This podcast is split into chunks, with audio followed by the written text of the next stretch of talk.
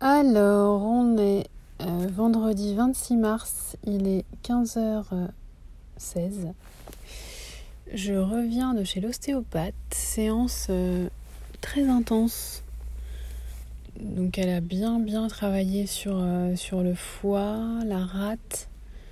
A priori, le fait que j'ai des coups de fatigue vers 11h, quand je suis réveillée à 11h bien sûr, c'est lié, lié à la rate.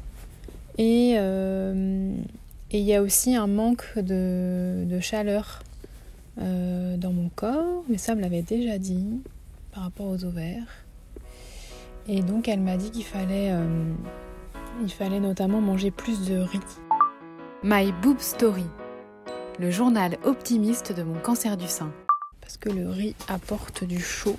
Et puis aussi boire beaucoup, du thé vert, avec euh, de la menthe, de la rajouter de la cannelle, de l'anis étoilé, des épices en fait qui, rajoutent de la chaleur et de regarder les aliments chauds en médecine traditionnelle chinoise et essayer d'en intégrer euh, un par repas.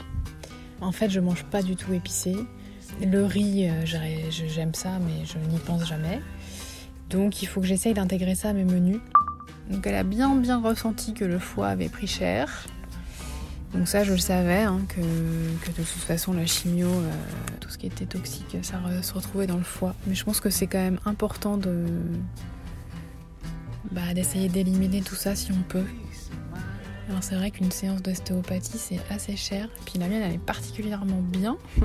J'ai entière confiance en elle. Euh, je paye 60 euros. C'est vrai que c'est des investissements tout ça, hein. franchement. L'acupuncteur, l'ostéopathe, euh, les massages euh, pour le bien-être. Euh. Mais bref, si on en a la possibilité, ça vaut le, ça vaut le coup d'investir, je pense. Alors, on est samedi 27 mars, il est 11h26. Par rapport à ma séance d'ostéopathie, et ben l'après-midi, franchement, j'avais vachement d'énergie. Alors, je pense quand même que c'est lié. Mais ça m'a fait trop de bien parce que je me suis dit, mais c'est comme un petit regain de comme avant. Donc je pense qu'évidemment l'espacement avec euh, les traitements joue, mais là clairement j'ai vu une différence avant et après. Cet après-midi on va chez mes parents.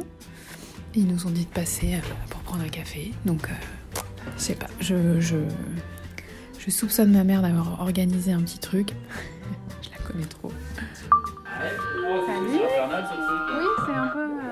Bon, bah nous allons prendre notre café. Ouais. Alors, tu vas dire bonjour, à l'heure, elle me dire bonjour. Tu, tu fais bisous, ma fille Non, pas là, non. J'ai l'impression qu'il n'y a pas eu du café dans cette salle. Je te connais. Hein. En tout cas, il y a une couturière qui Qu'est-ce que c'est? Waouh, trop beau. Eh ben, c'est chouette. Oh le beau bouquet. Ah. Trop bien. Champagne Oui. Bah, installez-vous comme vous voulez. Il est 21h24. Et donc euh, cet après-midi, euh, comme je me doutais, ma mère nous avait réservé une petite surprise. Et donc sur la table, il y avait un super bouquet de fleurs pour moi. Ma mère m'a écrit un petit mot au nom de tous, euh, hyper émouvant.